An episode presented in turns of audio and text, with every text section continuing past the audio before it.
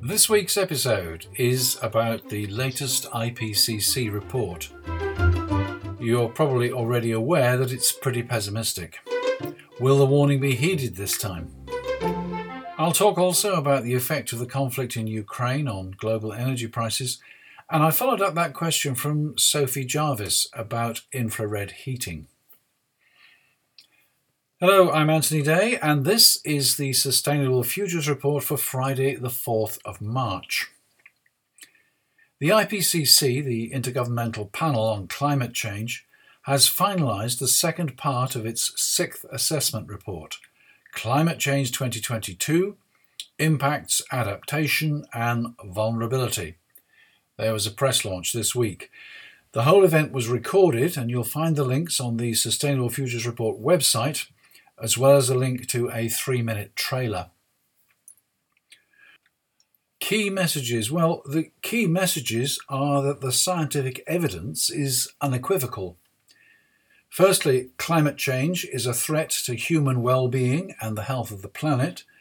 Secondly, any further delay in concerted global action will miss the brief, rapidly closing window to secure a livable future.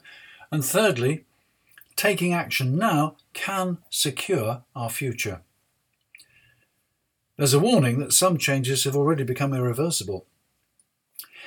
If you weren't concerned about the climate crisis, you wouldn't be listening to the Sustainable Futures Report, so I'm not going to repeat in detail all the potential and present consequences of the climate crisis.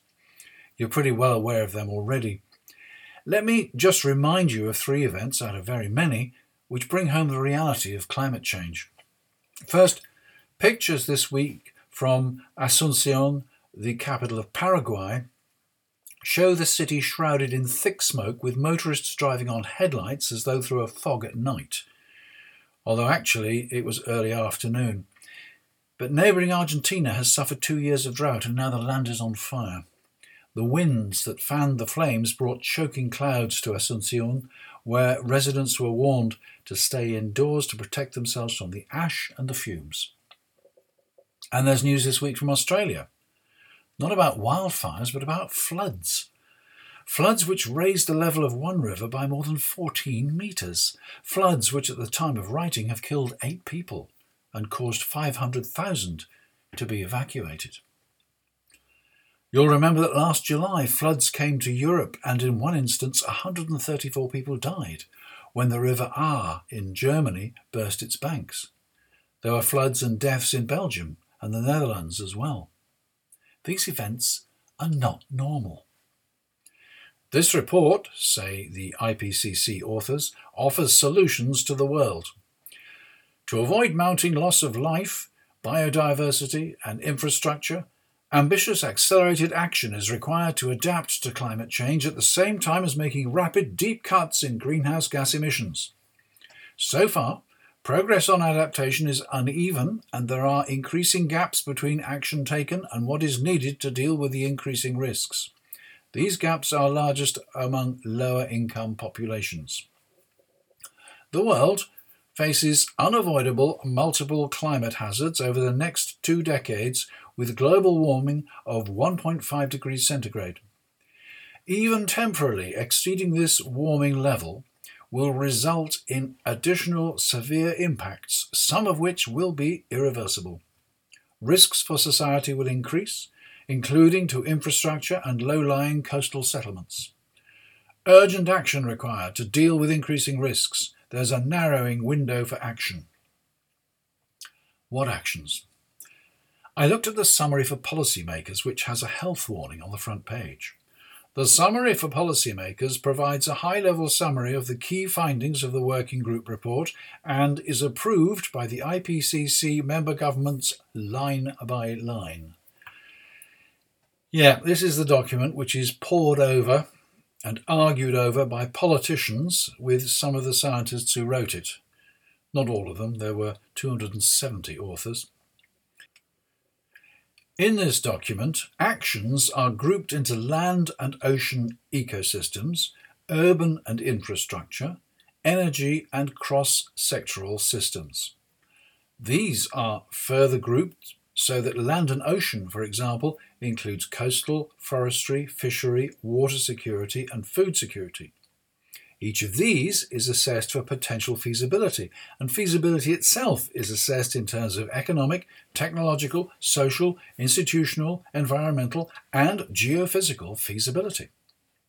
The data is then analysed separately to show each activity's impact on achieving the United Nations Sustainable Development Goals, the SDGs. As the title makes clear, this is a guide for policymakers. Even at this summary level, it is highly detailed. It is not a statement of policy. The report warns that it is unequivocal that climate change has already disrupted human and natural systems.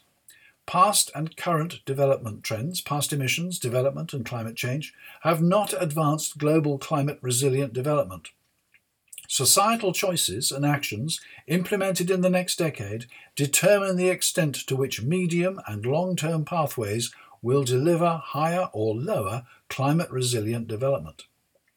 Importantly, climate resilient development prospects are increasingly limited if current greenhouse gas emissions do not rapidly decline, especially if 1.5 degrees centigrade global warming is exceeded in the near term. These prospects are constrained by past development, emissions, and climate change, and enabled by inclusive governance, adequate and appropriate human and technological resources, information, capacities, and finance. The IPCC and the United Nations do not make policy. They provide the data to allow politicians to make informed decisions.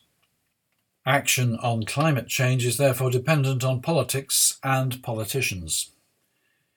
In a world where Vladimir Putin has reputedly said that without Russia there is no point in having a planet, as his finger hovers over the nuclear button, it is clear that there is much, much more at stake than the future of Ukraine.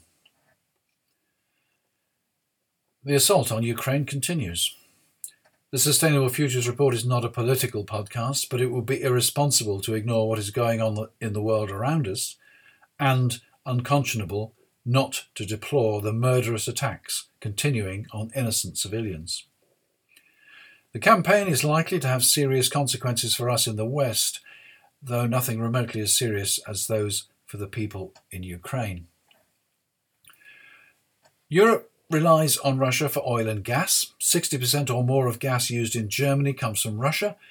But nevertheless, Germany has now confirmed that the recently completed Nord Stream 2 pipeline, designed to bring natural gas directly from Russia to Germany, will not be opened for operation. This is part of the wide range of sanctions implemented against Russia in the last few days. Putin could decide to retaliate against European sanctions by reducing or cutting off existing gas supplies. Some say that at present, as long as we don't have a cold snap before the end of winter, Europe has enough gas in storage to meet demand. Others say that that is recklessly over optimistic. In any case, once the stores have gone, we will still need gas, and there will be a scramble for supplies from other places like Qatar and the US which will inevitably drive up prices. The UK uses very little gas from Russia, but in the face of a European shortage, the UK will face price and supply issues in global markets like any other nation. There are more calls to lift the ban on fracking so that the UK can enjoy the security of local supplies. Apart from the obvious problem that natural gas is a fossil fuel, it will take years to start production and the price will still be governed by global markets.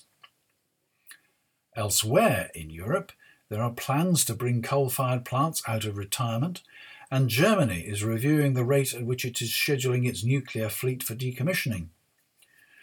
Using more coal will make net zero more difficult to achieve. Maybe the situation will accelerate the development of installation of more renewables. In the UK, a significant number of businesses buy their gas from Gazprom Energy, registered in London but owned and controlled by Gazprom, the Russian state energy company. It says on the website Gazprom is a reliable supplier of gas to Russian and foreign consumers.